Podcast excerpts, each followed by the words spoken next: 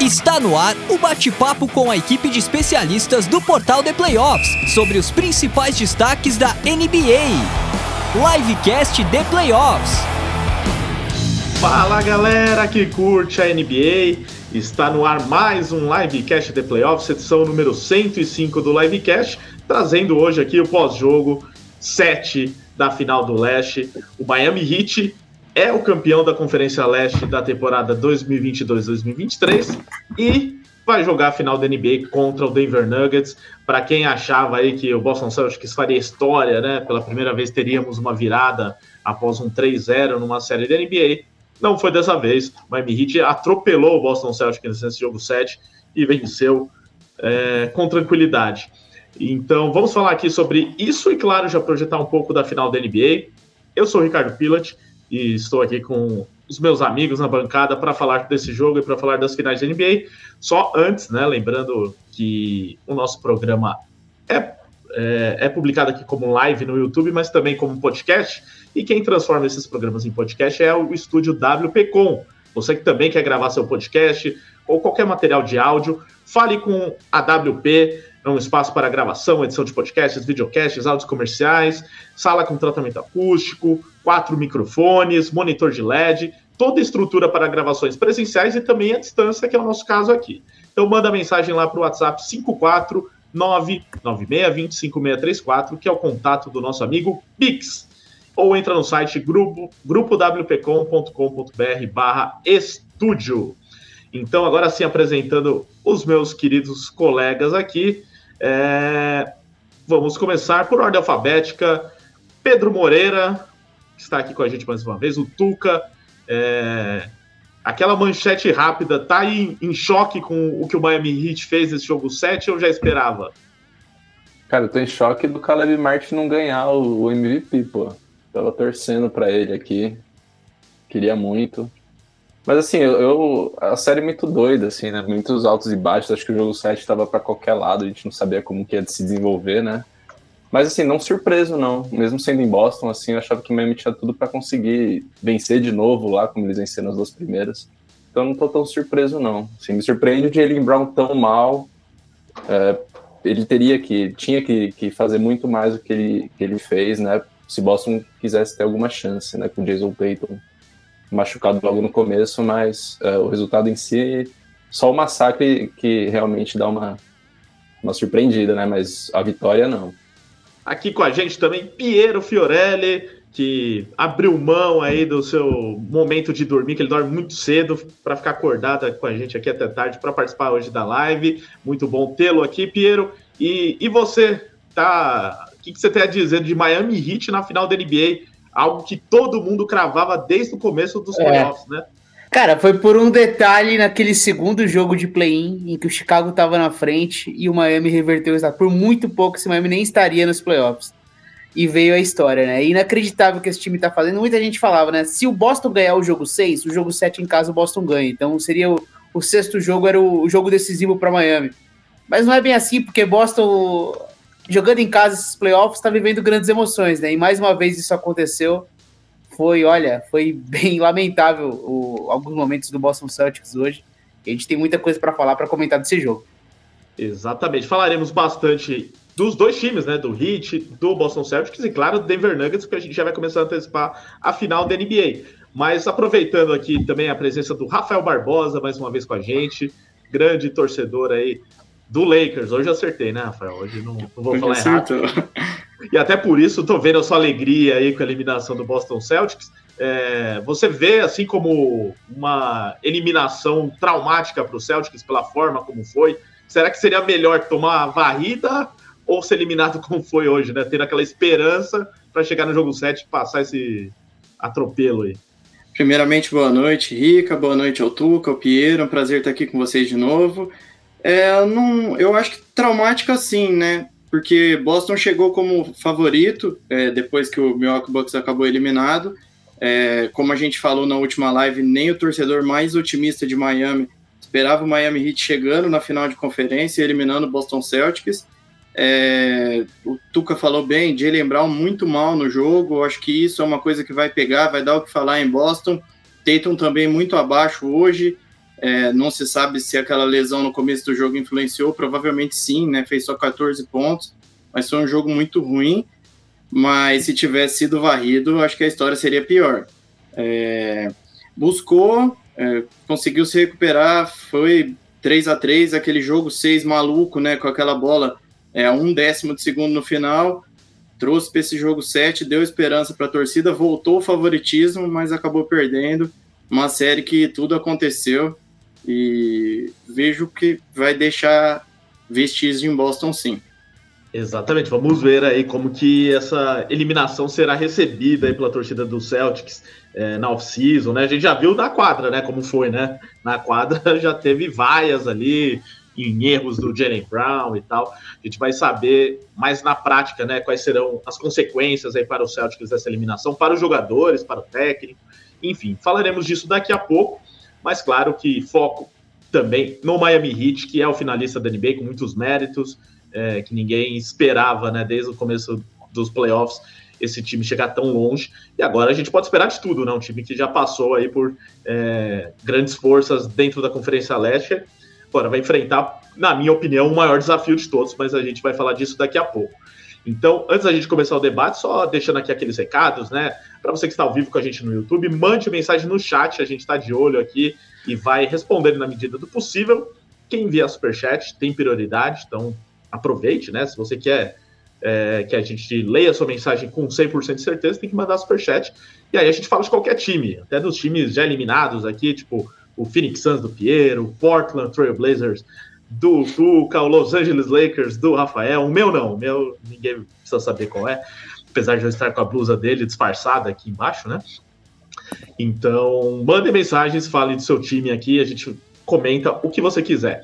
É, além disso, né? É, ah, antes, né? Passando as mensagens no chat aqui, ó. Guilherme Barbosa mandou um negócio meio estranho aqui. Não sei se é da sua família, Rafael. Depois você pergunta, tá? Vai ver um emoji aqui, não tá aparecendo para mim. O, o Jones Bortolucci da nossa equipe falando que só os Caleb Martin do TP. Um elogio, né? Falar de Caleb Martin. O Snow. E aí, depois de um jogo 7 como este, vocês já. É, como vocês imaginam essa final da NBA? Daqui a pouco a gente fala, tá, Snow? Vamos falar do dessa final Heat Nuggets. O, a Roberta da Silva, achei falta de empatia começar a, o livecast assim. é, aí, torcedora do Celtics, né, tá chateada. É, lembrando, né, que deixaram a gente sonhar, eles sonharem, né, os torcedores do Celtics. É, triste pelo Teito, nosso Lucas Oliveira. Feliz pelo Butler, mas Denver que vai levar no fim. Jorge Cavalcante, só colocou o Jorge Cavalcante. Belo comentário, viu, Jorge? Excelente. E o Thiago Augusto, hit campeão da NBA em 2023. Veremos, veremos nos próximos dias. É, mais recados aqui, continue mandando mensagem no chat. Para você que nos ouve no futuro em versão podcast, esteja com a gente no próximo programa ao vivo para participar no, é, no chat também. É, Além disso, é, se você está no futuro ouvindo em versão podcast, venha para o YouTube e também se inscreva no nosso canal, ative o sininho, é, deixa um like no vídeo. Para você que está ao vivo, para você que está no futuro, deixa o like no vídeo, é muito importante, faz o YouTube entender que o vídeo é relevante. E é de graça, deixa o like que ajuda muito. É, e para você que está no YouTube, procure também o The Playoffs nos canais de podcast, né? Estamos nos principais canais, principais aplicativos, Spotify, Deezer, Amazon Music, Google Podcasts, Apple Podcasts. Lá você vai encontrar tanto a versão do Livecast The Playoffs em podcast, quanto também outros programas do The Playoffs, que é o portal dos esportes americanos, né? Então vai ter podcast de NFL, de MLB, de NHL, né? Que definiu hoje também a final da Stanley Cup da NHL, vai ser Vegas Golden Knights e Florida Panthers. Vai ter podcast também essa semana. Então siga-nos nos canais de podcast. E para você que quer fazer amigos, que gostam de NBA também, é, tem nosso grupo de WhatsApp de NBA, né? Esse número que está aqui na tela. É só mandar mensagem para 11 946668427. Diz que ouviu o livecast The Playoffs e que quer entrar no nosso grupo de NBA e a gente te adiciona, tá bom? Então vamos lá, sem mais delongas, falando desse jogo 7 primeiro. Vitória do Miami Heat, placar final de 100, é, 103 a 84, né? Um atropelo do Miami Heat. Curiosamente, a mesma pontuação que o Heat fez no último jogo, né? Só que faltaram 20 pontos para o Boston Celtics dessa vez, é, que foi o que eles fizeram no jogo anterior.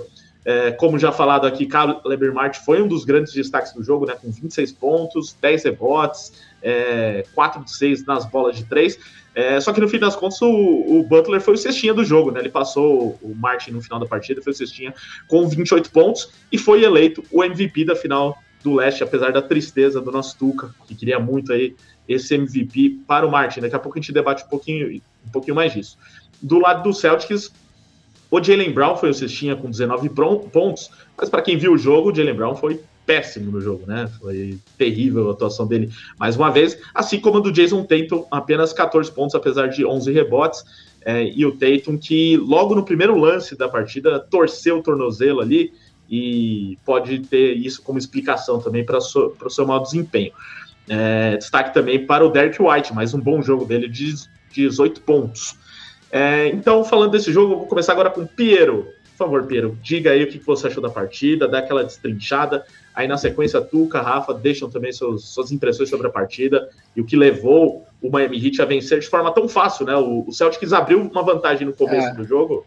Foi a única vez que o Celtics ficaram na frente. O Miami Heat passou à frente ali naquele começo e nunca mais perdeu a liderança, Piero. É, a verdade, o, desde o começo do jogo, os dois times errando muito ali. O começo tenso. Normal de jogo 7, né? O normal de um jogo 7 são os times errarem, né? Pontuação baixa, jogo tenso. Até muita gente que não, não tá Miami tá demorou três minutos para fazer o primeiro ponto no jogo. É, muito.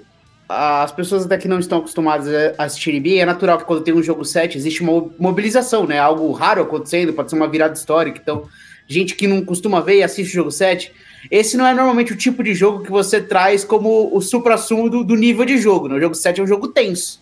É um, uma outra característica. E é interessante, porque o Miami começou muito mal, Boston com uma quantidade absurda de rebotes ofensivos, então estava dominando a tábua, criando muitos arremessos e não conseguia pontuar. Então, quando é, teve aquele primeiro tempo do Mazula, faltando seis minutos, estava 9 a 4 para Boston, é, mas o Boston teve muita chance ali para criar uma vantagem ainda maior nesse começo de jogo, né? Mas a partir daí tudo muda. O Miami já volta nesse primeiro tempo com a marcação em zona já, indicando que traria a zona ainda mais cedo para esse jogo. É, com três minutos do primeiro tempo, o Boston decide tirar o Tatum, né? O Mazula não faz aquele primeiro quarto inteiro com o Tatum. E aí são aqueles minutos do Jalen Brown junto com os outros jogadores que são é, que em termos estatísticos são é, sempre momentos muito ruins para Boston quando tá o Jalen Brown e os outros e o Tatum no banco. E ali o Miami abre e a partir daí o Miami foi conduzindo essa vitória até o final. É óbvio que o fator do, do Tatum estar tá lesionado modificou o jogo. Ele se machuca na primeira bola, assim, é um pecado, né? E, e, e torce feio mesmo o tornozelo. Fica ali mancando durante toda a partida. Mas eu vejo muito nesse sentido. É um jogo muito de controle mental, na minha opinião. O Boston tava com o jogo é, ali no começo, tava fazendo sentido. Só que aí o time vai entrando em desespero. O Miami muito entendendo o que precisava fazer. É, nos momentos em que a coisa não encaminhava, ou Jimmy Butler ou Caleb Martin encontravam arremessos improváveis. E aí o Miami foi levando esse jogo né, nesse estilo, né? O Spolstra muito inteligente para usar a defesa zona, para tirar a confiança do, do Boston. Boston, que num aproveitamento horrível da linha dos três pontos, o Boston arremessou mais de três do que de dois no jogo.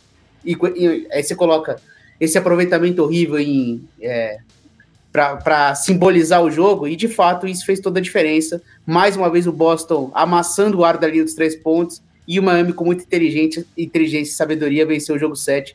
De fato, talvez para Boston, o melhor era o Derek White não ter corrido para o rebote no jogo 6, né? Saía no jogo 6 ali, ficava com aquela impressão de foi o quase, deixa ficava quieto. Ficava a culpa só pro Horford, né?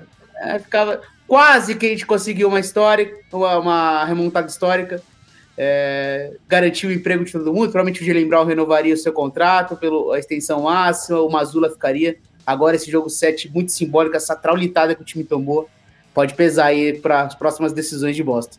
Não, pois é, o aproveitamento de 3 né, do, do Boston vem ruim desde o jogo 6, né? Então, eu até peguei aqui, 11 de 56 em dado momento, até o intervalo eles estavam carregando do jogo 6, 11 de 56 em bolas de 3. E para atacar a zona muito muito devagar, acho que sentiu o Boston, pelo menos, pelo menos no começo, logo de cara, assim, passes para bater essa defesa de Miami é difícil se você não está bem engajado na troca de passes, que Boston faz muito bem, né? E acho que fez muito bem no jogo 4, no jogo 5. No jogo 6 realmente não foi bem, né? E é uma coisa que a gente comentou até naquela pós uh, do jogo 5, né, que a gente fez, que era aquele número fatídico lá de Boston, quando não chegava em 12 bolas de 3, né, feitas num jogo de playoff, eles não conseguiam ganhar. E aí eles conseguiram, né, fazer mais do que isso, né? Conseguiram é, fazer mais arremessos de três naqueles dois jogos que eles venceram. E aí no jogo 6, eles não conseguiram chegar nessa marca, né? Acho que eles acertaram sete bolas, mas conseguiram vencer. E aí o começo desse jogo 7 foi assim, né? Eles pô, chegaram um dado momento, acho que estava 0 de 12, né, para começar, né, em bolas de 3. E a gente vendo o negócio de, é, degringolar, e mesmo chegando no intervalo, o Boston perdendo ainda por 11 pontos, né? Parecia que poderia estar perdendo por muito mais, né? Muitos erros cometidos, né? Muito mais do que, que Miami. Mesmo conseguindo alguns bons arremessos, eles não estavam conseguindo acertar, né? Isso foi a tônica do jogo 6 também. Que os arremessos não eram tão ruins assim, mas a bola não estava caindo também, né? E a confiança vai lá pro, pro pé e eles demoraram para engrenar nisso, né? Tanto é que no fim ainda nem conseguiram terminar o jogo uh, com bom aproveitamento, mas melhoraram no decorrer do jogo. Mas isso custou muito lá no começo, né? E no, no último quarto foi só é, ladeira abaixo, né? Que aconteceu ao longo dos três primeiros. Então acho que essa bola de três que fez com que o Boston chegasse até aqui foi o que acabou matando esse último jogo. E a gente meio que sabia que isso poderia acontecer, né? Se não conseguisse tirar a, a zona é, da zona de conforto, como eles não conseguiram fazer, ia ficar muito difícil. E eles não conseguiram, né? De fato. É, boa noite de novo, né? Para completar, eu concordo com o Piero e o, e o Tuca. É, Boston errou muito nesse jogo. Eu destaco mais os erros do Jalen Brown, que ele teve oito turnovers na noite e o Miami Heat inteiro teve 12. É, Boston não soube cuidar da bola, foram 15 turnovers do time, oito só do Jalen Brown. Ele foi o cestinho do time na partida, mas ele errou muito. Ele teve outra atuação é, muito ruim, muito abaixo, esperava-se muito mais dele. Até depois que, que o time percebeu que o Tatum poderia ali não estar tá 100%, né, depois do, de torcer o tornozelo no começo do jogo, é, o Jalen Brown deveria chamar mais a responsabilidade, ser o cara do time. E o que a gente viu foi o Derek White chamando a responsabilidade e sendo o jogador mais impactante de Boston. É, teve um momento no segundo quarto ali que Boston buscou um pouco o placar, chegou a ameaçar, acho que foi o único momento ali que realmente ameaçou o Miami Heat. Foi numa sequência boa do Derek White, ele fez acho que dois pontos numa infiltração, depois outros dois sofreu a falta, é, conseguiu uma assistência ali, acho que o Al Horford matou uma bola de três. Foi o único momento assim que, que a torcida se inflamou, a gente assistindo ali é, pela TV, né? Mas dava para ver ali que os caras a torcida se levantou dentro do ginásio, mas aí depois aparecia ali o Caleb Martin num jogo hoje memorável, matando uma bola de três totalmente improvável, já silenciando o estádio logo em seguida. É, o Butler não foi tão impactante quanto a gente esperava, mas também fez um bom jogo, acabou sendo a cestinha da partida, que o Rica destacou com 28 pontos. O Adebayo muito mal, mas acabou não precisando dele. É, foi bem na defesa, né? Pegou bastante rebote, acho que terminou o jogo com double-double, mas não foi aquele Adebayo também que, que se esperava.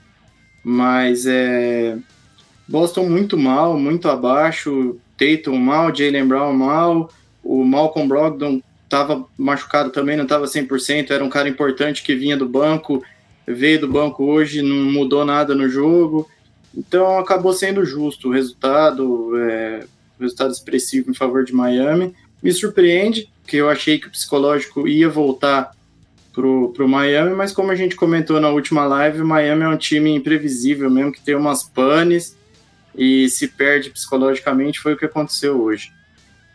É, e o Boston agora tá com campanha negativa nesses playoffs em casa, né? O time foi horrível em casa, inacreditável. Hum. E saiu agora o Chris Haynes colocou no Twitter que o Tyler Hero tá liberado para os treinamentos e provavelmente o jogo 3 é o objetivo, né? Então, provavelmente no jogo que é uma volta para Miami, né? O primeiro jogo em Miami é o objetivo de Miami ter o Tyler Hero de volta, lembrando que por mais que o Tatum estivesse fora, o Miami teve esse desfalque antes da série, né? Antes da outra série, né? Ele se lesiona contra os Bucks, não tinha o Tyler Hero, que era uma peça importante desse ataque, perdeu o Oladipo também. Então o Miami estava desfalcado e conseguiu fazer essa reviravolta. E o Rafa falava aí sobre o Jalen Brown, e ele é um personagem agora fundamental para essa off-season, né? Porque ele ele é elegível para extensão máxima, né, para o Supermax, porque ele foi mais uma vez ao NBA, então pode ganhar ali na casa dos 300 milhões.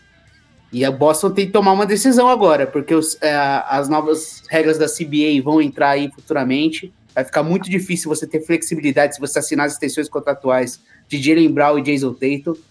E olha, os oito turnovers, esse jogo 7, de fato não é algo que ajude o Jalen Brown a vender esse contrato. Né? Então, o Boston vai ter uma decisão dificílima para tomar aí nessa off-season. E só complementando, Piero, não só os oito turnovers de hoje, né? Mas a série em si dele muito ruim, os playoffs Baixo. todos dele muito abaixo. A gente esperava pela temporada regular que ele fez, a dupla ele e o Tatum ali, nossa, passando o carro na primeira fase e chegou nos playoffs, ele simplesmente sumiu. Teve alguns lampejos, mas nossa, muito longe do que se esperava dele. Deveu, ficou devendo muito. A gente até comentou isso na outra, lá depois do jogo 5, né? Que era justamente isso, né? O Jalen Brown, tipo, na ausência do Tatum, se o Jalen Brown era capaz, né? E ficou meio dividido, né, no, no dia. E hoje realmente ele provou que, pô, ele chegou, dado o momento, acho que era no quarto quarto ainda, ou terceiro, se não me engano. Ele tava com, já com os oito desperdícios e Miami tinha sete só. Miami acabou com os 12 ainda, mas foi tudo na, no garbage lá na reta final.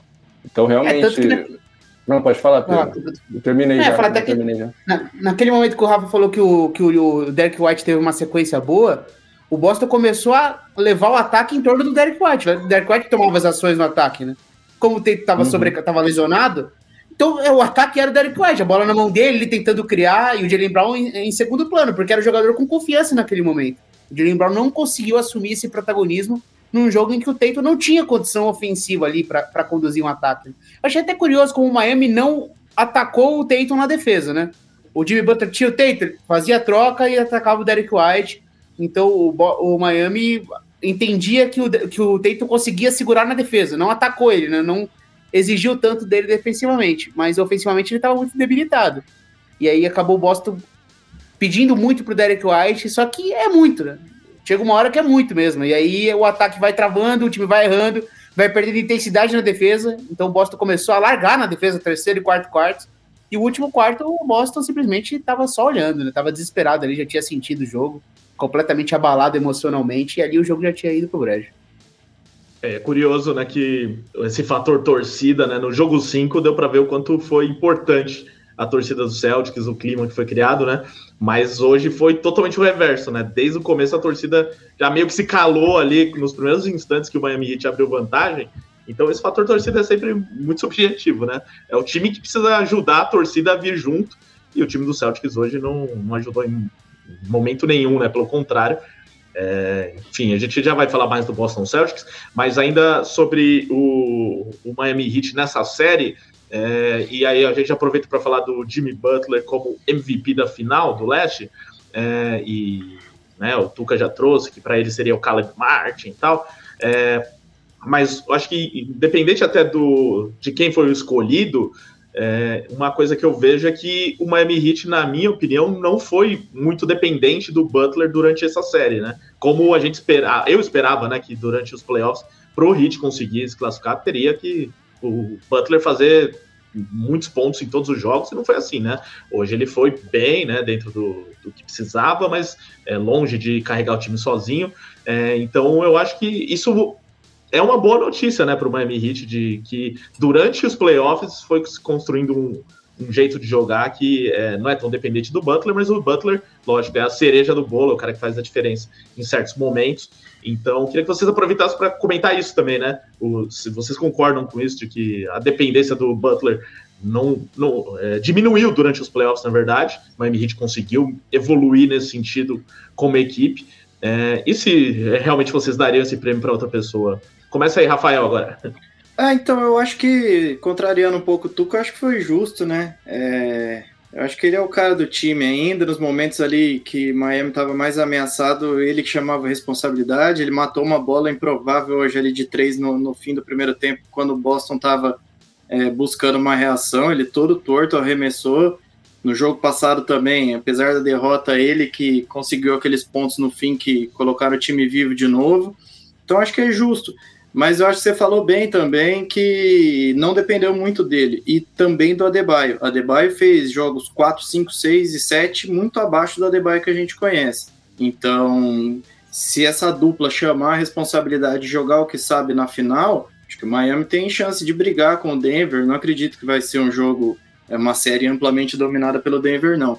E os coadjuvantes aparecendo muito bem, né? O Caleb Martin hoje, o Gabe Vincent fez bons jogos, o Duncan Robson não defende absolutamente nada, mas mata as bolas dele de três, é aparecendo com infiltrações, coisas que a gente não via. Hoje deu toco coisa que eu nunca imaginei Olha, ver na minha esse vida. Momento, esse momento do Jalen Brown foi constrangedor, ele tentando arremesso de pois três, é, toco do Duncan Robinson. O Duncan Robinson. Então, os coadjuvantes aparecendo, né? O Struz também marca bem ali, é um cara importante. Então, o Miami, apesar de estar tá com a rotação limitada, são, sei lá, sete, oito caras estão entrando ali, né? Que o Piero lembrou bem, perdeu, além do Tyler Hero, o Oladipo. É, os caras têm entrado bem o Kyle Lowry, que eu critiquei ele hoje no grupo, né? Mas brincadeiras à parte, é um jogador importante, ele defende bem, é um cara chato ali, ele também matou uma, uma bola de três improvável no momento que o Boston estava crescendo no jogo, um cara experiente. Então é, tem esse, esse elenco de apoio para não deixar o time tão dependente das principais estrelas.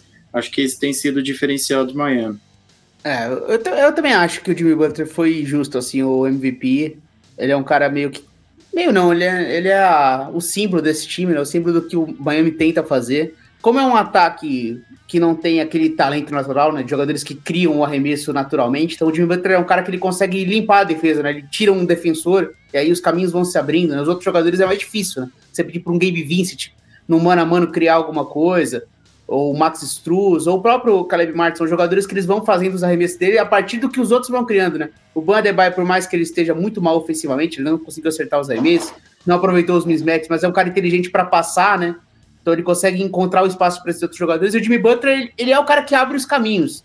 Sem ele, esse ataque ele, ele fica muito complicado. Então eu vejo um pouco nesse sentido, mas de fato, o Caleb Martin, assim, é ele não é mais nem um coadjuvante, ele é um protagonista desse time nos playoffs. É inacreditável o que ele tá fazendo. Inacreditável, assim. Espetacular o nível de basquete que ele tá jogando. É, fazendo de tudo, muito bem defensivamente também. É, e hoje uma mudança, né? O, o Spolstra não trouxe nem o Zeller, nem o Kevin Love. Foi pro vamos jogar baixo mesmo. E ele coloca o Highsmith e os piores momentos do, do Miami Heat permitindo rebotes ofensivos foi no primeiro quarto, quando ainda não teve essa mudança quando entra o Highsmith, o time conseguiu segurar dentro do que era possível com essa formação extremamente baixa. É, e não é que o time já não joga baixo, o time já joga baixo, porque o Adebayo não é um grande pivô, um pivô alto, né? Muito alto.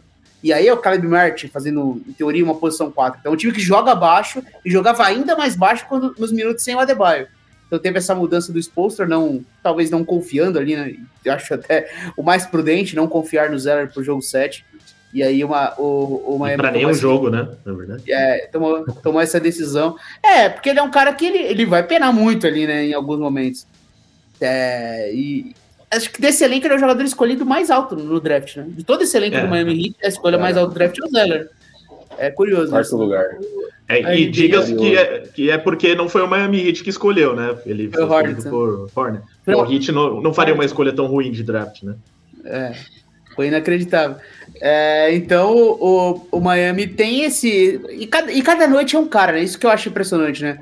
Vai ter um dia que vai ser o Gabe Vincent, vai ter um dia que vai ser o Caleb Martin, vai ter um dia que talvez seja o Tyler Hero na final, vai ter um dia que vai ser o, o Ban Adebayo, tem o dia do Max Struz, como foi no, no a, o, a passagem pelo play-in contra Chicago.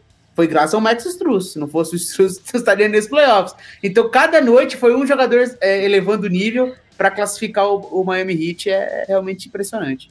Pô, esse é um ponto da hora de você falar mesmo, porque acho que o jogo 1 foi um que bem marcou isso, que eu acho que foram.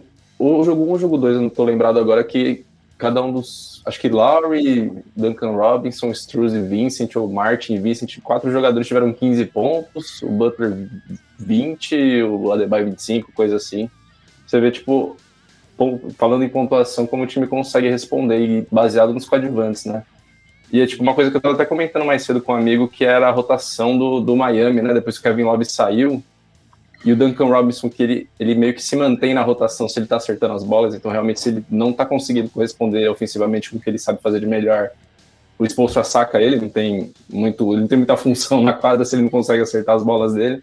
E aí a, a rotação ia ficar extremamente curta, só basicamente com o Kyle Lowry, se ele não quisesse lançar o Zeller, e aí ele acabou lançando o Highsmith é, hoje um pouco, né, por nove minutos, mais ou menos, e ele já entrou hiper intenso, né, roubou uma bola, fez uh, um pouco de contra-ataque, e eu acho que isso que marca muito esse hit, assim, tipo, realmente não depender é exclusivamente do Butler ou do Adebayo, e como o Piero falou muito bem, o Adebayo é ruim de você depender dele ofensivamente, e nessa série realmente não, não dá para confiar, não dá para confiar, não conseguiu pontuar, conseguiu ter vantagem quando ele tinha que ter vantagem. E, e aí, Caleb Martin, eu até falei do MVP, mas realmente não acho que o Butler não merecesse, assim, pro, pro, pro Caleb Martin mesmo, assim. Eu acho que o Martin foi o melhor dos coadjuvantes, mas o Butler tem muita função nesse desmonte da defesa mesmo, né, na criação dos arremessos, né, e possibilitar que o Martin tenha uma pontuação como essa que ele teve hoje. Claro que ele que, as, que os arremessos que ele teve, teve alguns arremessos difíceis, mas teve muitos arremessos criados para ele que ele conseguiu acertar. Então, acho que é muito mais do que merecido o Butler. Acho que não tinha outra pessoa além dele. O Martin contribuiu muito na série, mas o Butler ganhou, ganhou jogos, né? Praticamente no jogo 6 foi ele que quase conseguiu levantar, levar o time já às finais naquele, naquele jogo. E hoje também, né? Por mais que o time não tenha atacado muito bem, a sexta foi para a linha de lance livre só seis vezes hoje. Isso é um ponto que vale ser tocado não, não soube aproveitar o Jason Tatum na defesa, como a gente já comentou aqui, e isso pode ter, podia ter custado alguma coisa em algum momento. Mas claro que as bolas de três caíram, enfim, e o time desenrolou ao longo disso. Mas assim, Butler, MVP do leste, nada a contestar. É, e agora as piadas sobre aquela coisa irônica da cultura hit, né? Que ficou por anos e anos falando, né? Que os jogadores, quando chegam em Miami, muda. ah, não é bem assim. E de fato, acho que esse ano escancarou demais, né? Como eles conseguem fazer jogadores. Eu vou dizer medianos, porque os jogadores se provam bons, né? Então, é, você conseguir aflorar a melhor versão de cada jogador, né? E a confiança desses caras. Não é só o Gabe V sentir bem, ele entrar em quadra com uma confiança inabalável e ele vai fazer o jogo dele, a mesma coisa do Caleb Martin. Então o Miami Heat conseguiu construir uma mentalidade, uma unidade nesses jogadores e fazer com que cada um pareça melhor do que realmente era.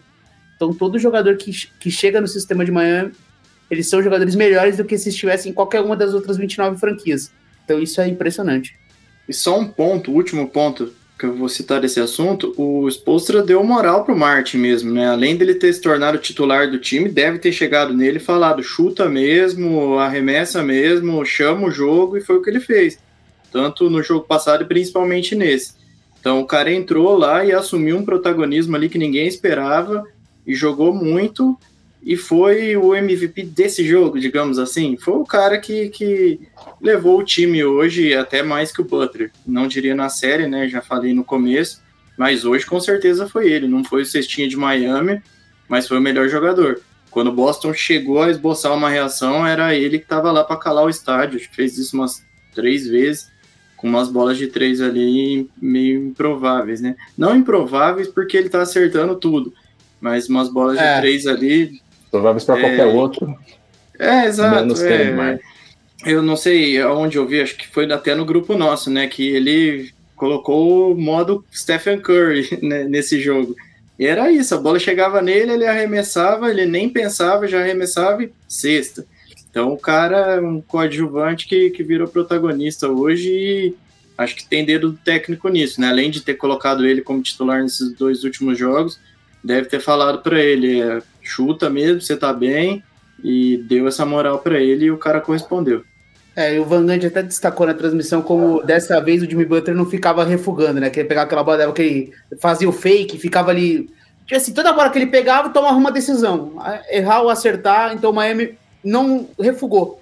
Acerte ou erre, mas vai tentando, não fica naquela coisa de ganhar, dar confiança para defesa. Que cada vez que você refuga e fica girando ali para não andar, você vai dando confiança para a defesa, né? Então o Miami foi dando volume, foi dando volume. É, e tirando ali o primeiro quarto, em que realmente foram muitos turnovers, é, teve uma sequência que não conseguia arremessar. Depois disso, o time foi se soltando. E aí, conforme você vai jogando na frente do placar, é mais fácil você acertar um arremesso. Tá 10 pontos na frente, só bola de 3 entra mais fácil. Enquanto o Boston tá ali tendo que os coadjuvantes acertar uma bola de 3 com 12, 13 pontos atrás vai ficando pesado, né? E aí o Boston vai do nada entre o Sunhauser em quadra. Você vê aquele o desespero, né? Do nada, o Sunhauser entra em quadra ali no, no início do quarto período. Você vê que o time, o Mazula já desesperado, o que, que eu posso fazer aqui para ganhar alguma pontuação? E aí você abre mão na defesa. É, então foi realmente um duelo impressionante, assim, como cada um é, assumiu o seu papel e, e fez a diferença para Miami. É, eu estava vendo aqui a votação do, do MVP do Leste, né? São jornalistas né, que votam, são apenas nove Achei curioso até a lista aqui, é, mas todos famosos, né? E, não só jornalista, tem também o Red Miller aqui, mas ele como representante da TNT. É, mas deu 5 a 4 Butler, os outros quatro votaram no Caleb Martin. Poderia. Foi um detalhe. É, então. É, tão curioso isso. E aquela, aquele jogo que você falou, tu que eu até fui confirmar que foi no jogo 1 mesmo que o Miami Heat teve aquela distribuição de pontos. Então, é. o Butler teve 35, né? É, 35. E eu só achei curioso, além de tudo, que é, como o, mais uma vez o Spolstra mostrando o grande técnico que é, né? Que ele consegue ganhar um jogo como foi o jogo 1, em que ele começou a partida com Kevin Love como titular, aí no jogo 7 Kevin Love nem entra. Então ele consegue é. ganhar de diversos, diversas maneiras, trocando o time, surpreendendo o Celtics. É, e, e, acho que todo mundo esperava, né, que nesse momento o Celtics uma vantagem psicológica e tudo mais, seria muito difícil para o Miami Heat. E aí o Spolstra traz mais uma vez algumas surpresas e consegue ganhar o jogo não só na parte psicológica, né, mas principalmente na, na parte técnica mesmo, né, que um técnico tem que saber fazer certas coisas também, não só ficar motivando o time. Então o Spolstra se mostrou mais uma vez muito bom nisso. E aí vamos ver o, Boston Celtics em relação ao, ao Mazula, né? Qual vai ser a decisão aí durante a, a off-season. É, só para fechar aqui, antes de falar da final, vocês acham que o Mazula vai ser demitido, pelo que vocês sentem? O que vocês fariam? É, acham que deveria, o Celtics deveriam procurar outro técnico? Eu acho que ele não assim, vai ser demitido, falar. não. Eu também acho que não, né? Boston não tem essa cultura, talvez, assim, de trocar. Eles assinaram uma extensão recente, né? Logo que, eles, que ele foi efetivado, ele né? Tem alguma namorada lá dentro, né? Do... É, né? É. Tem, tem... Sim, a cultura complica. O doquismo é. não, não pode continuar. Eu também acho que ele não sai, apesar de ter boas opções no mercado, né? É, então tem, dá aquela coçadinha. Interessantes. É, então Sim, deve dar. Mas uma... acho que a, a, uma das melhores opções saiu do mercado hoje, que é o Nick Nurse, né? É, exatamente. Mas eu acho que não muda também, não. Eu tô, tô com o Pierre Cutuca, eu acho que vai continuar. Ele é, primeiro ano dele, né? Chegou na final de conferência, cometeu os erros, mas também teve os acertos dele. Não, dá para tirar Vai. totalmente o mérito, não. Travado. É, e você, vê muitos times procurando esse caminho, né? De ir para auxiliares, né? O, o Bucks a, a, anunciou o Adrian Griffin, o Suns muito próximo de anunciar o Kevin Young, então aí. mesmo os nomes mais renomados não estão se colocando tão tranquilamente. Né? O Buddy Roser ainda tá aí, Frank Vogel tá por aí, Doc Rivers por aí. É, e então, não sei como é que vai ser. Eu acho que se o Boston tivesse sido varrido, aí seria uma decisão mais complicada, né? Porque 4 a 0 é pesado contra um time que você é o favorito para vencer a série. Por mais que assim, você jogar esse jogo 7, tomar a traulitada que tomou, eu brinco o negócio da Eric White, mas seria melhor pro Mazula ter perdido o jogo 6 daquele jeito, ali na última bola, perde Miami, fala, ficaria aquele, aquele clima, tipo, se a gente tivesse feito essa bola, o jogo 7 a gente venceria. É impossível a gente não vencer o jogo 7 depois de vencer a última bola. Então ficaria essa coisa de, bom, foi no detalhe, foi por uma bola, vamos para a próxima temporada. Mas se toma 20, 20 e 25 pontos em casa, aí pode ser que, que, que balance um pouco, né? Tem, acho que esse jogo 7 não foi bom nem para o Jalen Brown, nem para o Mazula. É, vamos ver aí na prática. Se fosse o futebol brasileiro, teria um pouco mais de pressão aí, né? A gente sabe que seria. Ah, o Dorival Júnior assumiria com certeza. É. Em um momento, dado momento. É, já não, mas, pronto, mas você teria sido demitido no jogo 3. O jogo é, depois do jogo 3. Não, ainda mais porque o que eu lembrei é que o Mazula, depois desse jogo 3, ele veio com uma entrevista ali que foi bastante preocupante, né? Dele dizer que realmente estava sentindo uma desconexão dele com os jogadores e tal, né? Parecia que não, tinha perdido o vestiário. Jogo 3 é, uma Muito, foi muito repente, estranho dessa, né? É, então, no, no meio da série você falar isso do seu time, parece que um, você tá jogando o seu time também pro, pros leões, né? Falando, ó, eu tô fazendo minha parte, mas eles não estão é, não estão fazendo o que eu tô pedindo, né? Então, aí de repente as coisas viraram e tal, mas eu não, eu não sei o quanto que o, é, que o Mazula tem capacidade para levar esse time mais longe aí nos próximos anos, é, ainda mais porque é muito novo, né? Primeira experiência dele como técnico. Então, é um elenco do Celtics que já estava. Né? Ele é um cara novo também, né? Não, que ele é um cara é. novo também, né?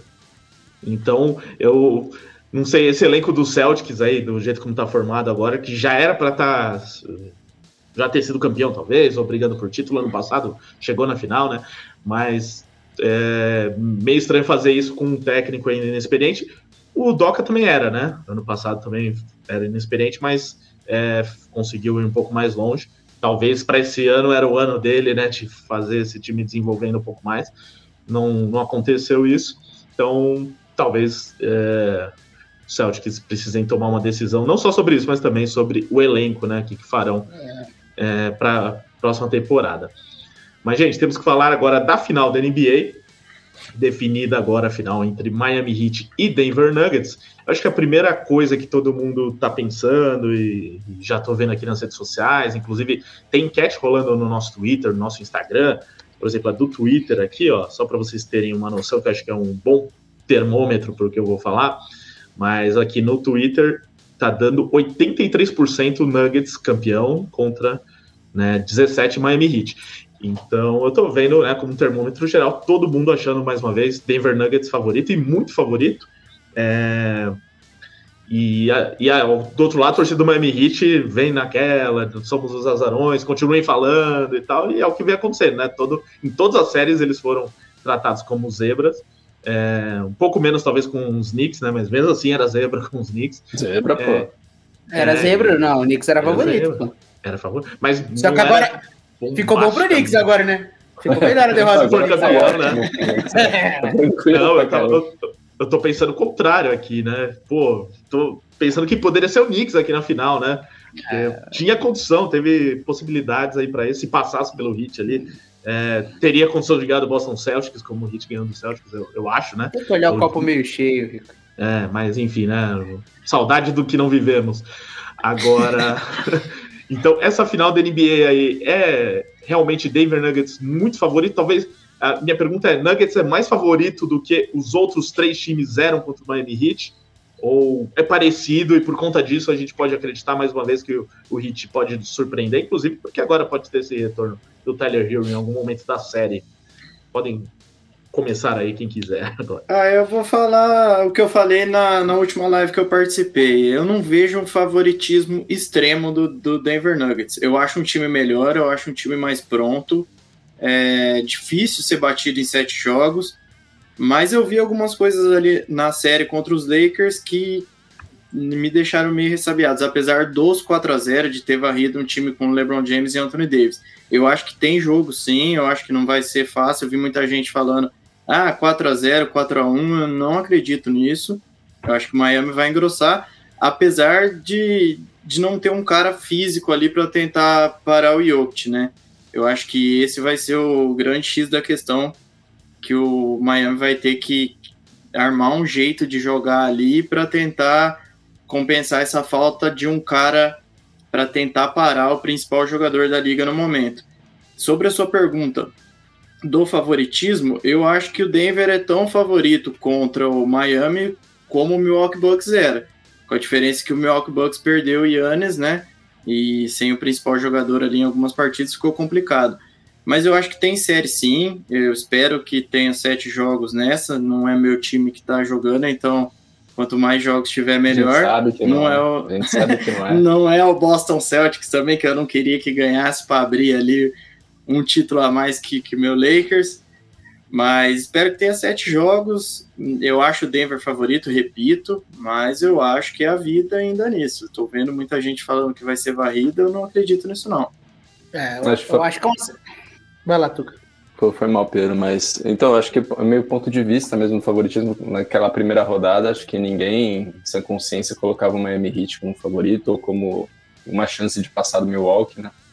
Só que o time mudou mesmo, né? Então, temporada regular, o ataque era um ataque que, que comparado com os playoffs, era incomparável, assim. Então, realmente, ganhar do Milwaukee mudou todo o patamar do Miami, o panorama como a gente via o time, assim, né? E aí contra o Knicks, acho que já não tinha um favoritismo para um dos lados, assim, acho que já, já entendiam como uma série mais parelha, assim, ok, favoritismo para o Knicks ainda, eu, eu, por exemplo, que pensava dessa, dessa maneira, mas assim, já vi a série mais pau a pau, assim, contra o Boston também, não conseguia apontar como favorito, o Boston, claro que tinha, tinha, vantagem, né, realmente achava que o Boston levaria, mas assim, já não via como um, um oitavo comum, assim, né, já o time se provava que conseguiria bater de frente com os times do leste, assim, e os números mostraram isso, né? Tipo, o time da temporada regular e o time dos playoffs é outro, assim.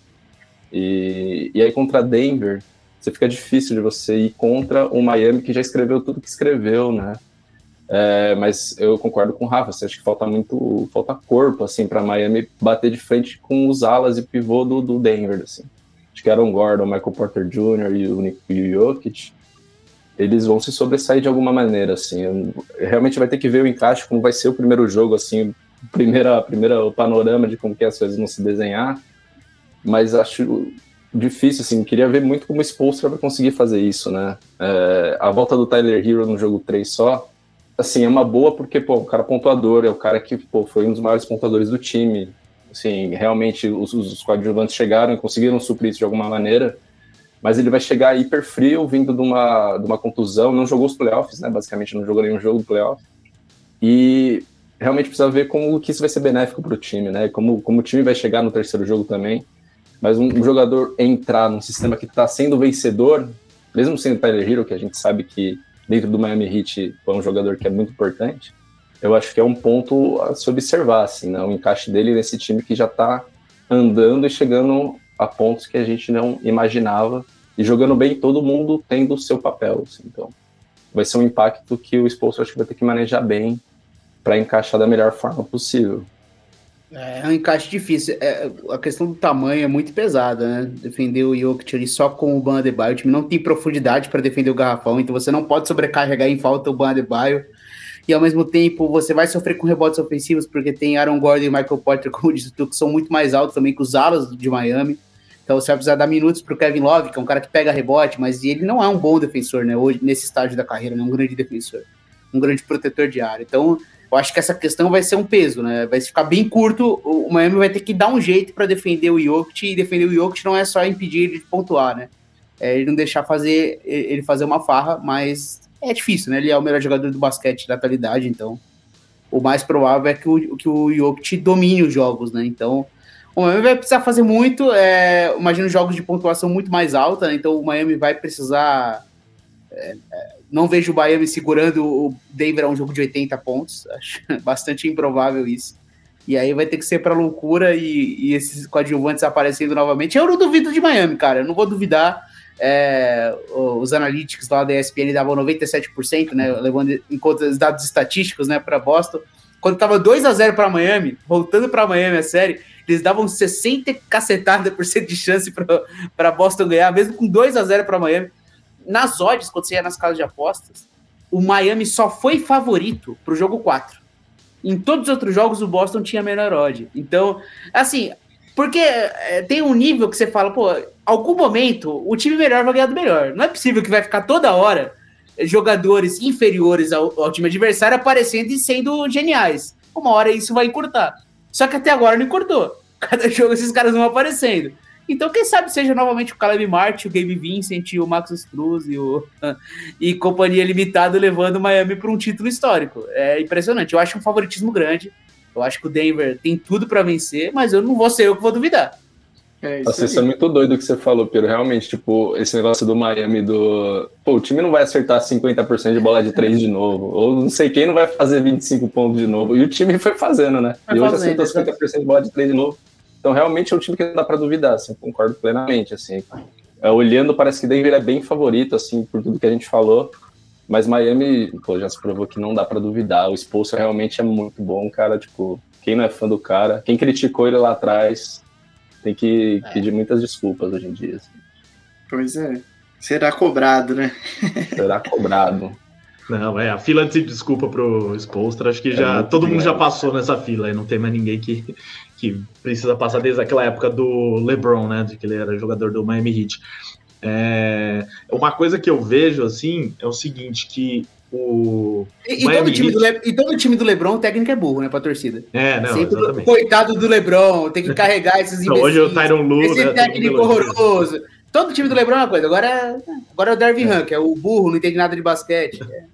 Sempre assim. Vou, vou, ficar quieto nessa, não, não, vou é, opinar. O Rafael, é, o Rafael é o primeiro que critica todos os técnicos do LeBron, principalmente não. os do Lakers, né?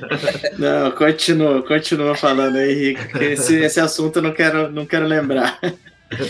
Mas o seguinte, o que eu tava falando é que o, é, o o Miami Heat, né? Até vocês falaram desse negócio das bolas de três, por exemplo, né? Eu citei na última live que o Miami Heat foi um dos piores times na bola de três na temporada regular e nos playoffs é o é melhor, é o segundo melhor. Eu preciso ver como tá depois dessa série. Mas é, é, várias coisas mudaram em relação à temporada regular. Né? O Miami Heat é outro time em relação à temporada regular.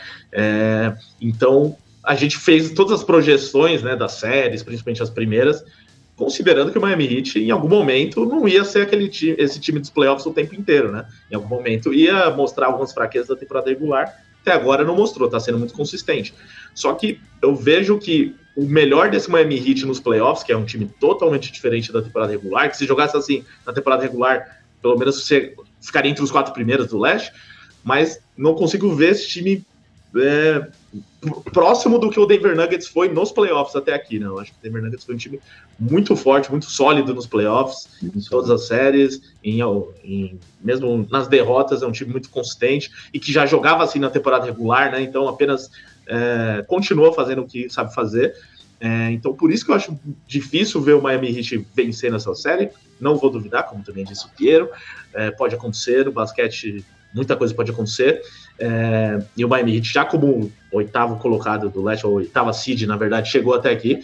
Mas, assim, é difícil encontrar, assim, que, quais são os caminhos para o Miami Heat conseguir desbancar o, Denver Nuggets, a não ser que o Nuggets pare de jogar o que estava jogando. É, se os Nuggets continuarem jogando o que estava jogando até aqui, eu acho muito difícil. Nas outras séries, não, né? A gente viu o Boston Celtics chegou aí como favorito, mas estava cambaleando nos playoffs, né? Deu algumas fraquejadas que a gente percebe que é um time que não era tão consistente assim, poderia ter alguma brecha, por exemplo. Denver Nuggets não mostrou essas brechas. Não sei se vocês concordam também nesse ponto aí, que é, o Denver Nuggets é, é, muito mais sólido que os outros adversários que eles enfrentaram.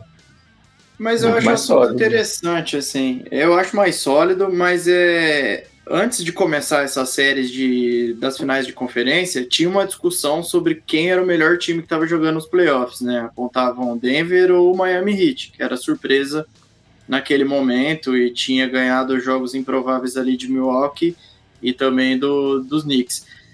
Quando o Miami estava ganhando de 3 a 0 do Boston Celtics, se, a gente não pode falar do se, né? Mas se fecha ali nos 4 a 0 será que a discussão não seria outra? Fica aí o questionamento.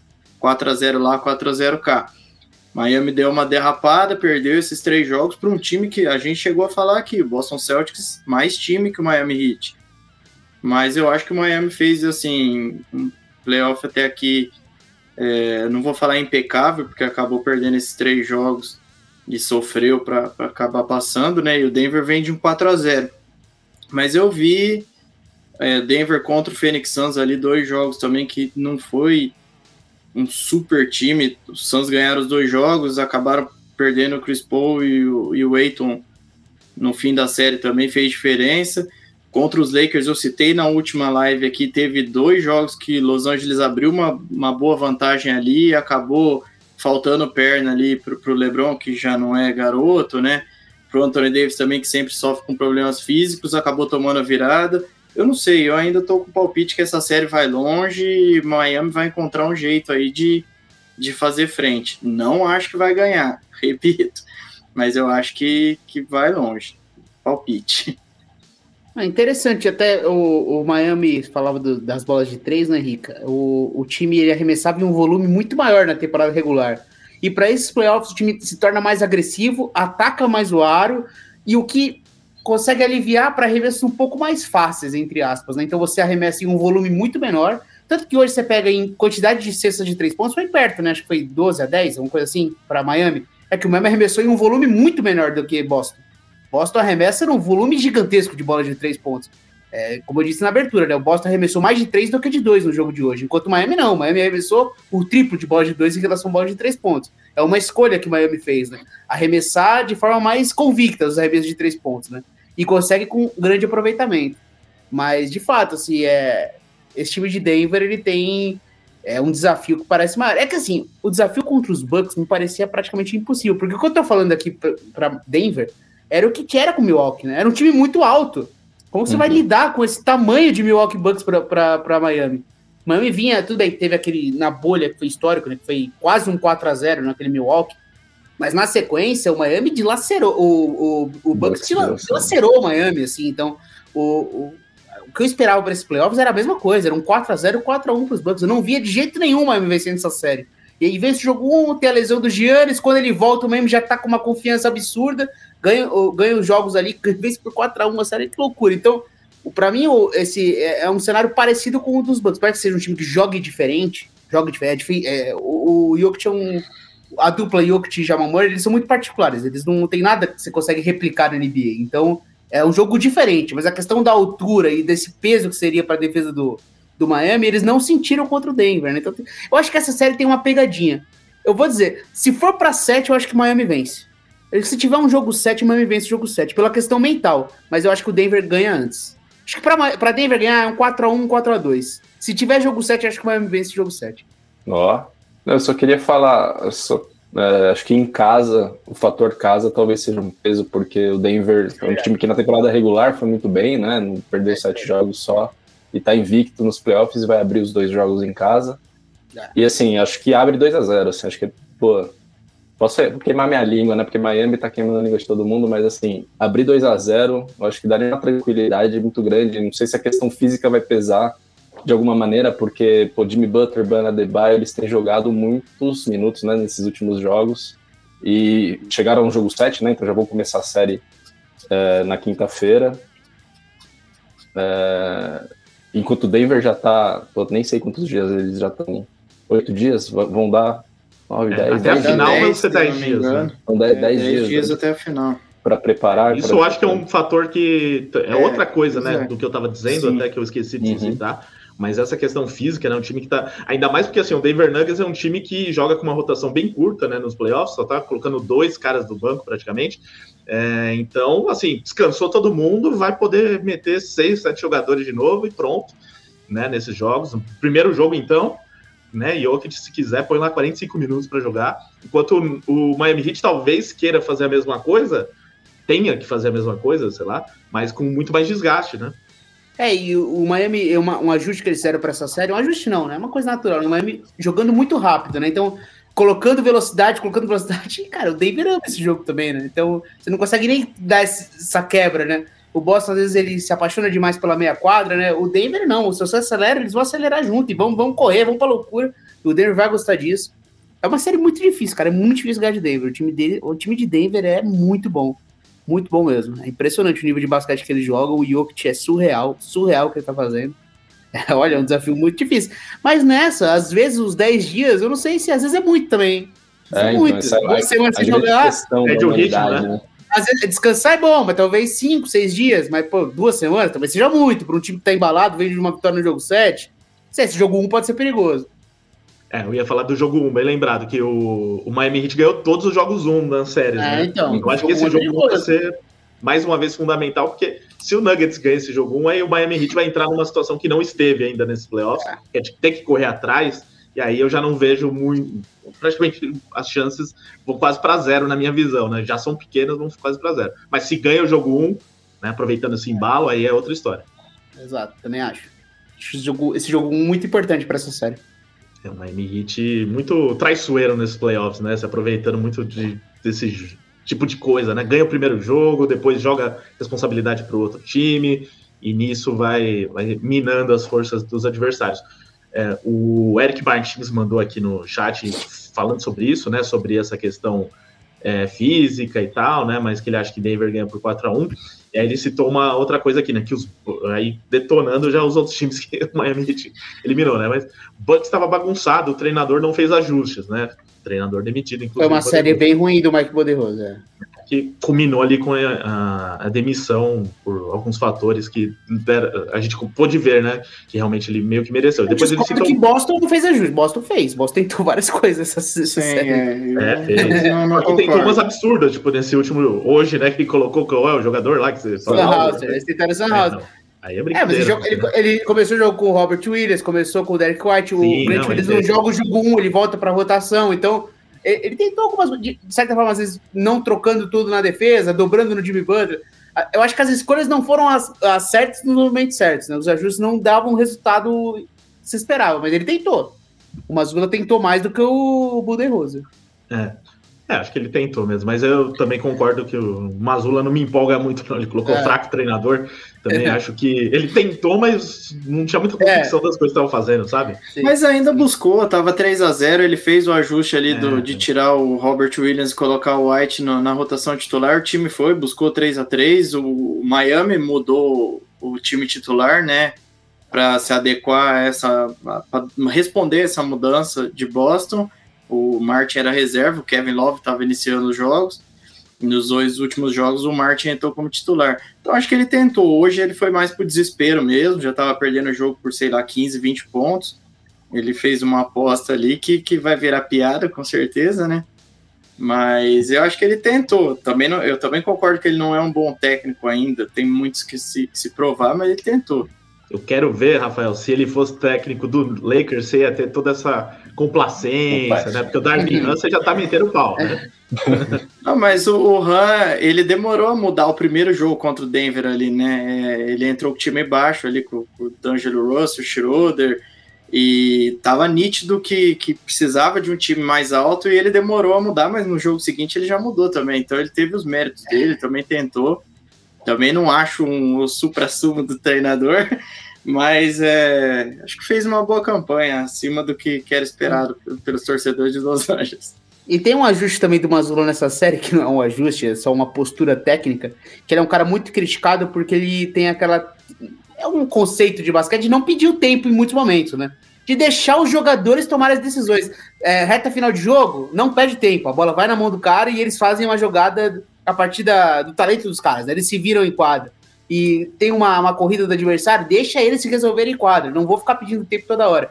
Só que chega uma hora que você vai tomando umas, umas viradas e vai ficando feio, vai ficando complicado. Você defender esse seu, essa sua ideia de basquete e o seu emprego colocado em jogo, né? Então a gente já viu nesses últimos jogos que era um dedo nervoso danado, né? Cortou de velho há tanto tempo, já mudou totalmente o conceito de basquete do Mazula, né? Então, às vezes, tá ganhando jogo tempo, opa, não se roça. Mas não sei o que, que é melhor, Piro. Ele pede tempo para desenhar a jogada e é, chama um chute então... de três no Marcos Smart, então não dá para é, entender. Ele, né? ele, chama tempo e desafio, do nada vira três lance livre pro adversário, né? Tem isso, né? Exato, é. Chamou o desafio invertido ali.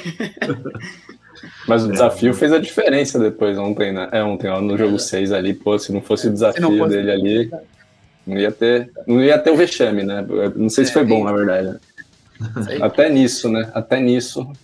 É. Então, é, voltando aqui a Hit Nuggets, é, uma dúvida, né? Eu citei sobre a rotação, né? O do Nuggets acho que não vai ter muita mudança, vai continuar né, os titulares como estão, e tá jogando mais o Bruce Brown, entra o Jeff Green. durante a, os playoffs entrou o, o Brown também, Christian né? Brown, que é, é, o Christian Brown, Calou. mas eu Muito bom defensor. vejo é, não sei, eu não sei se ele vai ser usado nessa série, mas não sai muito disso. Agora, do Miami Heat, que mudou tanto, né, dentro dessa série agora, né, e vocês citaram um pouco dessa questão do tamanho, é, hoje abriram mão de alguns jogadores altos, né, será que para próxima série vai voltar Kevin Love, vai voltar o Cody Zeller, é, vai, o Highsmith vai continuar jogando, o que vocês veem em relação ao que o Miami Heat vai usar como estratégia de rotação aqui? É, vai manter esse quinteto como foi hoje? É, eu acho que ele vai ter que voltar com o Kevin Love, né? Vai ser forçado a voltar em alguns momentos dos jogos, como o Piero bem lembrou, que ele é o cara um pouco mais alto ali. É, pela idade já não é um grande defensor, mas vai ser alguma, vai ser uma tentativa que ele vai tentar fazer ali para quem sabe dificultar um pouco a vida do Jokic. É, tem a volta do Tyler Hero também, que o Tuca citou bem. Não sei se isso é bom ou se é ruim, mexer no é. time que está tá funcionando, colocar um cara frio ali que tá fora há muito tempo. É um baita jogador, mas não sei até que ponto vai ser bom a volta dele. Mas eu vejo um pouco mais de opções ali no banco ainda pro, pro Eric Spoelstra tentar fazer alguma coisa nos momentos de dificuldade. O Denver Nuggets é o que você falou, é um baita quinteto, mas são poucas opções do banco. Tem o Bruce Brown que vem entrando bem. É. E Jeff Green, no máximo, acredito que vai usar esse set. E o Miami tem mais opções ali no momento difícil. Quem sabe o Hero volta e volta matando bolas aí. É um cara que é capaz. Kevin Love eu acho que vai ter mais minutos, sim, como eu já falei. O Zeller acredito que não. Acho que vai ser cortado da rotação mesmo. Posso estar enganado, mas eu acredito que vai, se for usado, vai ser até menos. Mas eu vejo na rotação o Miami com mais opções, assim, acredito que, que ele vai precisar mexer bastante durante esses jogos, buscar ajuste para tentar fazer o que a gente falou, né? Parar o homem que está mostrando uma missão quase impossível. vai ser é. difícil, nem o Anthony Davis conseguiu, então acho que vai ser complicado. E o Jokic pressiona, o Jokic te pressiona tanto em faltas que você vai acabar precisando usar os caras, né? O Suns também não queria ter usado o biombo na série, mas chega uma hora que tá todos os seus pivôs com quatro faltas, cara. Você vai fazer o quê? Tem que colocar os caras lá. Você coloca o code zero e fala, ah, faz umas três faltas. Lá daqui a pouco deixa os caras descansar. É duro, cara. É muito difícil. Né? Às vezes a falta é que, mesmo. Só que antes faziam isso com o cheque e o cheque arremessava 50% do lance livre, né? O Yoke tinha certos lances livres, né? Então é dramático, cara. É muito difícil defender o cara. Mas eu acho que o Caleb Martin deve começar a titular, pelo menos no jogo 1. Pô, devolver o cara pro banco ia ser, ia ser é, complicado ia ser agora. Surreal. Aí ele, ele então, poderia ser até criticado. Vai ter que começar não, com o é, cara, não, tem, não como, tem, como. tem, como. Eu acho que o jogo 1 um, ele vem com o Caleb Martin, talvez mude pro jogo 2. Ainda bem que o Tyler Hero volta só no 3, né? Se voltasse no primeiro, ele ia ter um problemão ali para resolver. Mas eu acho que, que viria com, com o Hero do banco também, que, é. que o cara fez é, hoje. ver muito no, no como vem, né, também, né? Se, se ele veio com um é. limite, né, de minutos de alguma maneira, né? Vai depender Exato. muito do desenrolar da semana mesmo, né? Das notícias aí amadurecendo. É que é assim, né, Tuca? É uma lesão na mão, né? Se ele tem uma lesão muscular de joelho, você uhum. pensa em restrição de minutos. Lesão que ele teve na mão, acho que não tem restrição de minutos. Se ele consegue arremessar, ele consegue arremessar. Tipo, o músculo, ele tá tudo certo. Se dá da mão para baixo ali, ele, tá, dor, ele, tá, né? ele tá perfeito. O problema é a, é a, dor na mão, né? Se ele conseguir arremessar, ah, então, ele precisa arremessar, né? Ele precisa, ele precisa conseguir arremessar. Né? É. É, mas talvez a parte física, né, da restrição de minutos nos primeiros jogos, né, para ele ter um. É, não sobrecarregar. Né, jogo, né? Só que também não pode ter muito, né, porque se ele vai jogar, voltar no jogo 3, talvez já esteja 2 a 0 pro Nuggets. Mas de fato, né? eu acho. É, é um time que tá encaixado, cara. Ele é um jogador muito peculiar, ele prejudica na defesa. É óbvio que é, é bom ter ele disponível, né? É bom ter o Tyler disponível, mas talvez a série seria diferente se ele tivesse disponível né, contra a Boston. É, exato. exato. O Martin primeira, né? jogaria menos. É, é talvez qualquer, das, qualquer uma das séries. É, o, o Caleb Martin, o Game 20 talvez não existiriam se o Terry Hill tivesse. É, é, exatamente o que eu ia falar. Que ele fe... a saída dele fez com que alguns jogadores aparecessem mais, né? E lembrando, né? Ele até fez uma temporada boa, né? Mas o Miami Heat não estava funcionando na temporada regular com ele, né? Não por causa dele necessariamente, mas então é, vai ser uma situação interessante quando ele estiver disponível.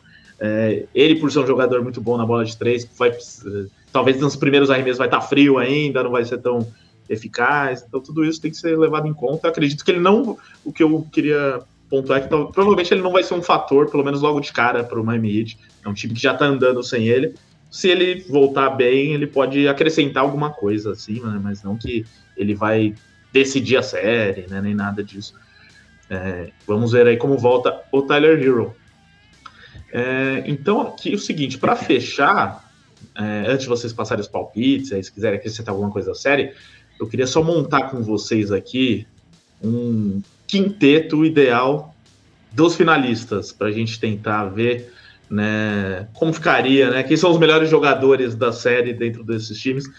É, e só uma brincadeira mesmo aqui, né?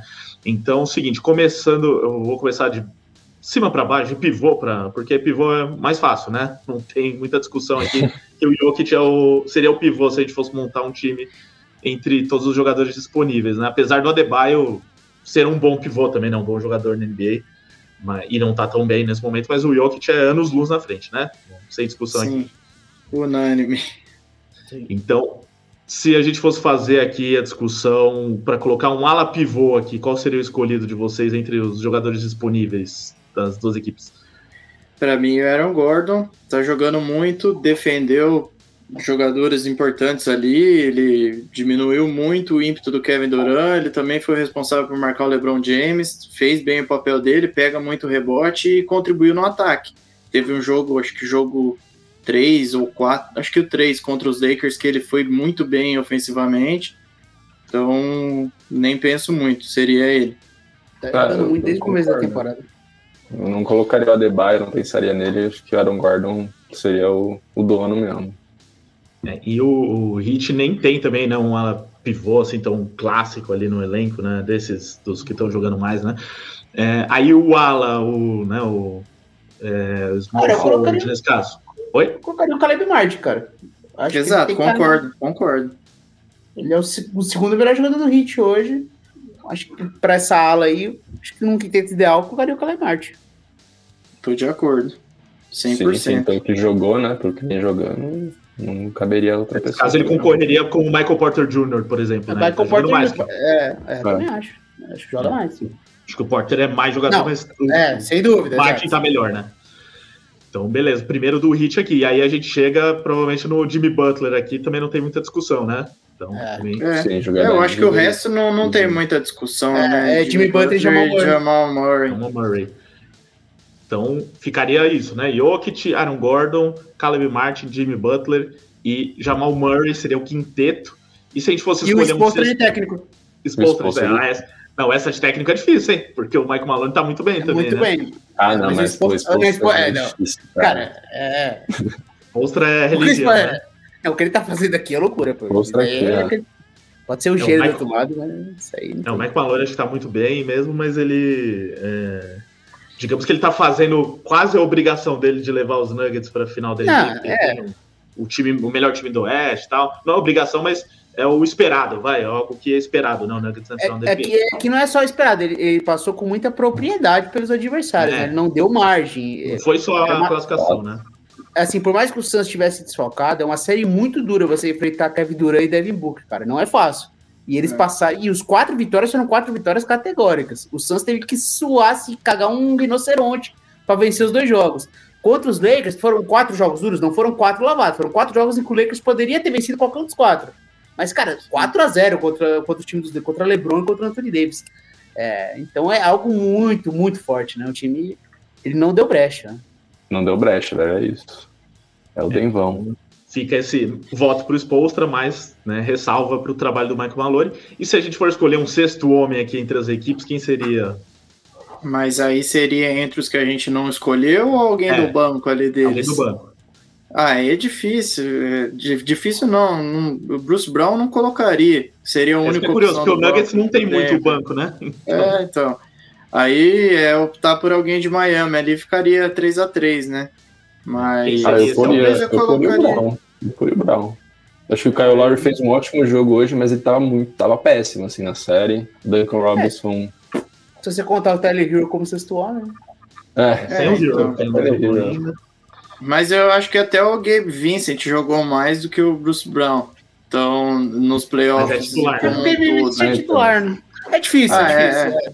É, então é pensando no, de quem vem do banco, né? Então, nesse É, caso, Kyle ficaria o. Bruce Brown. Vamos por o Brown mesmo. Então, mais um dos Nuggets aí, então ficaria nessa conta 4 a 3 né, para os Nuggets, já que a gente colocou o Spolstra como técnico. Mas é equilibrado, né? Se a gente pegar assim no geral, é, apesar de tudo que a gente falou, do favoritismo dos Nuggets. Lógico que aqui a gente tá pensando jogadores, talentos, né? Mas É o, assim, a melhor gente tem uma- jogador da, o melhor jogador da série é muito o melhor jogador da série. muito né? melhor do que o resto, né? É. Isso faz diferença também. E o né? que o Jamal Murray vem jogando também, apesar do Butler estar muito bem, mas o Murray tá, tá voando. Não, não esperava ele assim nos playoffs. Esperava ele bem, porque ele é, é bom jogador, mas ele tá jogando muito. Complementa o Jokic, como o Pierre falou, é a melhor dupla aí que, dos playoffs. E o Jokic tá fazendo até chover. E o cara fez nesses playoffs. É, é surreal, assim. Até Cara- fica aquela coisa, como que ele não ganhou o MVP da temporada de novo, né?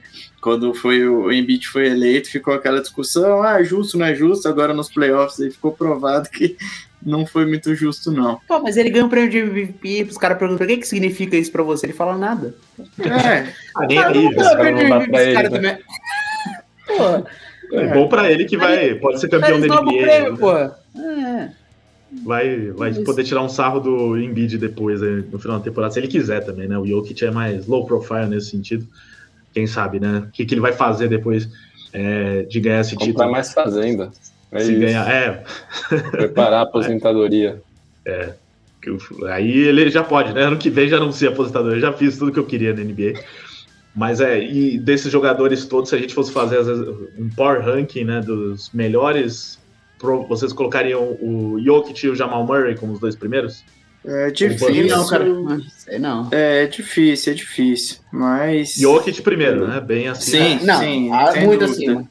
Eu Aí de depois primeiro e segundo. segundo. É, Mas aí eu, eu ficaria na dúvida ali entre o segundo, mas É, eu acho que- ainda. É, o, Jimmy, o Jimmy Butler, ele tá fazendo É, muito. é, o o Jimmy Butler não tem o. Jokic do lado dele, né? Exato, é. É, ele meio que é o grande responsável pelo Miami Heat ter chegado até aqui, né? no- Com certeza. na final, de um time que é limitado, né? O Denver Nuggets não é tão limitado assim. Não é tão limitado, não, né? Nada limitado. Tem...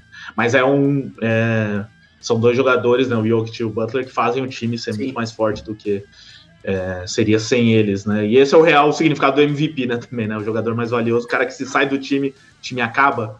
É, o Butler, mesmo com o que a gente viu do Heat, eu falando aqui que o elenco se sobressaiu depois é, durante as playoffs, mas sem ele, não, esse Miami Heat não teria realmente nenhuma chance. Então é isso. Para fechar aquele palpitão aqui, para depois a gente ser cobrada, a torcida do Heat, por exemplo, adora nos cobrar aqui. Até hoje estão no Instagram falando, reclamando, porque a gente falou que foi zebra quando o Miami Heat eliminou o Milwaukee Bucks na primeira rodada. Eles estão ainda reclamando, mandando. Hoje, eu vi um aqui que mandou um abraço da zebra. Então, amigo, ainda é zebra, tá? Se ganhar a final da NBA, vai ganhar como zebra e comemore isso, é legal. Zebra. Né? Pô, nada melhor. Eu, como torcedor do Santos Futebol Clube, que uma vez foi campeão brasileiro como oitavo colocado, é maravilhoso. Não precisa você. relembrar disso também, né? Você não quer Ah, não, falar do que- Knicks, mas esse- disso Não, tudo é bem. que né? do Knicks não tem nada para falar, então eu falo do Santos, que também tem pouco para falar, mas tem um pouquinho mais. Então é ótimo ser zebra, e se o Miami Heat for campeão nessas circunstâncias, pô, vai ser histórico, todo mundo vai lembrar. A maior sempre. zebra da história da NBA, será? Ah, de final assim, de. Da, é que teria que pegar algumas que eu não era Tem que nascido. pegar né, aquela mas de as que eu vi- 59, assim, dá uma olhada, mas assim, que a gente Mas sabe. as que eu vi. Sair Porque, por em exemplo, se o Heat lugar. Se o Heat ganhasse do Lakers na bolha, não seria tão zebra como, vai ser, como seria agora, na minha opinião, né? Era É, a, equilibrado, a outra né? história, mais a outra história de, de o oitavo colocado chegando na final é o do seu Knicks, que acho que é até o motivo pelo qual você torce para o Knicks. Não, né, mas essa, essa sim você não precisava lembrar, entendeu? Pô, é, pô, histórico, caramba. Mas, Foi, mas, a- mas aquela, vez, aquela vez que o Knicks chegou era ano de lockout, né? Então era É, algo teve só raro. 50 mas também- jogos. Mas também foi uma 50%. temporada rara, né? Pela primeira vez, uma temporada de 82 jogos em que um oitavo lugar chega no primeiro, Sim, na, na sim. final, né? Um oitavo não, né? Sétimo, né? Sétimo, mas como Ele- oitava é, seed. Ele vira a oitava seed pelo, pelo play-in. Que eles É. perdem pra... O Atlanta Hawks sai feliz, olha lá. Vencemos o finalista da NBA. Vencemos o é. finalista. Num jogo de moral. Melhor também. fora. Quase vencemos. Quase vencer. O troféu quase vencemos o Miami Heat. É, Campeão moral Atlanta Hawks. Exato. O único que venceu o Miami Heat nos playoffs. Jogar de igual para igual. Mas então vamos lá, palpites. Aí o palpite é o seguinte: em quantos jogos e a justificativa? Agora, ordem alfabética ao contrário. Rafael Barbosa. eu vou de 4 a 2 Denver Nuggets. É, acho o Denver favorito, não acredito na varrida, colocaria 4 a 2 Vamos lá, então, Piero. Cara, eu vou de 4 a 1 Denver. Eu acho uma série muito difícil pra Miami. É o que eu falei, né? Eu acho que se tiver jogo 7, cara, essa questão mental de Miami, como eles conseguem se sobrepor assim, e talvez o Denver sinta, né? Por estar nesse, nesse posto. Esses caras jogando uma beira final. Então, eu acho que quanto mais longe vai a série, melhor pra Miami, obviamente. Né? Não imagino que o Miami vai abrir 3 a 0 igual abriu contra Boston. Esse cenário eu não vejo se repetindo. Então, É, eu vou de jamais. 4 a 1 4 a 1 Denver, mas assim, com medo do meu palpite. Não tenho confiança no que eu tô falando. já tô duvidando do que eu falei. Já me arrependi do que eu falei. 4 a 1 Denver. Mas agora tá falado. E aí, Tuca? Ah, eu acho que, que Denver vai conseguir se impor em casa, assim, no começo e vai conseguir controlar a série, assim. Mas realmente é um, um lugar novo para eles, né? Então realmente é, depende muito como eles vão lidar com isso. Mas eles se mostraram até agora bem cabeça feita, assim, né? Então eu, eu vou num 4x1 também, não gosto de apostar 4x0, né? Ainda mais uma final de NBA. Mas acho que o 4x1 acho que Denver conseguiria chegar, assim, principalmente pelo começo, que eu acredito que eles consigam se impor e abrir 2 a 0 Muito bem. Meu palpite aqui é varrida para o Denver Nuggets, 4 a 0 Você polêmico. O Pra Playoffs persegue o. Miami Heat. O É, aí vão saber por quê, né? Sou eu, né? É, que tô Pra perseguindo. afirmar o personagem mesmo. Para tristeza aqui do meu amigo Guilherme Camargo, que está nos comentários da nossa equipe. Ó, lembrando que o Rockets foi campeão em 95, vindo do sexto lugar. Então, se o Heat for campeão, vai ser o pior classificado campeão. Bem lembrado. Então, mas eu acho que tem muita chance de acontecer sim essa varrida, principalmente se acontecer o que o, o Tuca falou, né? Que ia ganhar os Aliás, para ser uma varrida tem que ser assim, né? Mas o, o Denver Nuggets ganhando os dois primeiros jogos. É assim que funciona a varrida. É, é assim que. Você não perde. Mas refazendo a frase, assim, se os Nuggets ganham os dois primeiros jogos, acho que a chance de varrida fica bem grande. É, porque aí o Miami Heat vai ter que correr muito atrás, algo que não precisou fazer durante a temporada. Sempre jogou numa zona de conforto, que é essa de ganhar o primeiro jogo e ir para cima. É, se você olhar essa série contra o Boston Celtics, o melhor jogo depois do 3 a 0 foi o de hoje, né, jogo 7, que foi o que eles provavelmente tinham menos pressão, né? Porque tá, a pressão foi toda pro lado do Celtics a partir do momento que os Celtics empatam. Já tava todo mundo meio, ah, virada vai acontecer, é hoje, não sei o que e tal. Então, eu acho que o Miami Heat joga muito bem quando não, é, não precisa é, ganhar, não precisa se matar para ganhar os jogos, enfim. Então, acredito que no momento que eles precisarem reverter uma situação tão difícil quanto seria um 2 a 0 vai ser complicado. Então, por isso meu palpite de varrida, assim como o Gabriel Sales mandou aqui também, né? O risco de varrida é real, por o Hit ganhar qualquer partida, precisará de um alto aproveitamento nas bolas de três. E se nem o Anthony Davis conseguiu se fazer no garrafão, imagina o Adebayo. Então é isso também, concordo aí com o Gabriel Salles, mas Ade, é só para polemizar. vai colar esta frase no vestiário ah, amanhã. O Spolstra vai colar tudo que está sendo falado aqui também, né? Porque né, o Miami Heat pode nos calar mais uma vez. Eu sei disso, eu estou tá falando. Apontada pro Shell, tá apontada pro Shell do Spolstra. Não, isso tá aí. E legal que o Heat, né, mesmo nas derrotas, tal, sempre nas entrevistas, muito. Todo mundo muito afirmativo de que não, vamos ganhar a série, calma, espera, vamos ganhar. O Spolstra depois do jogo 6, louco, né? Tipo, ah, queria que o jogo já fosse agora, o 7. E... Tinha passagem comprada já, né, para Denver. É, não, é isso de comprar passagem, né? Tem matéria lá no The Playoffs. No... Isso é uma zica do caralho também. É, quando vaza tudo pra ser uma zica, né? E a culpa era nossa, né? A culpa era nossa, não é do, do cara do, do RH lá que já tinha do comercial que já tinha comprado as passagens. Gerente de logística. Não, os caras venceram a zica e vocês estão duvidando deles, olha só. É, é, vocês não, nós, né? Que eu também estou duvidando. Mas é que é, vocês deviam ouvir nosso amigo Guilherme Biscoito, que não está participando hoje, né? Que isso daí é tudo uma grande bobagem, não existe zica. Então, pelo contrário, eles foram geniais de já pensar na estratégia da logística né? Já vão direto para Denver hoje, já começa a se adaptar ali. Precavidos, né? Preparados. Tem altitude, Pagaram né? mais barato na passagem. É, pagaram. Já vai se ambientando, na verdade. É, então o ar rarefeito de Denver. Então, tudo isso pensado aí pelo genial Miami Heat, que merece com certeza estar nessa final da NBA. Agora vamos ver o que fará diante desse forte Denver Nuggets. Gente, vamos então encerrando por aqui. Algo a acrescentar? Pedro Moreira, o Tuca. Não, é isso, gente. NBA reta final é triste, né? Porque, pô, essa temporada, pós-temporada foi muito legal, né? Essas histórias que a gente acompanhou de perto nessa reta final. Só mais sete jogos no máximo. E acho que falar da NBA House, né, Ricardo, que a gente vai Opa. acompanhar de perto, né? Vai, vai alguns dias lá, com certeza, se alguém quiser trombar a gente de alguma maneira. A gente deve ir alguma, fazer alguma coisa lá. E quem, quem puder ir, né, comparecer, comprar ingresso e ir, é bem legal lá. É, lá no Chapéu Dourado, muitas coisas para fazer lá. Então, acho que é isso. Acompanhar de perto aqui no The Playoffs, NBA que a gente acompanha bem de perto, faz muito material legal para o pessoal acompanhar.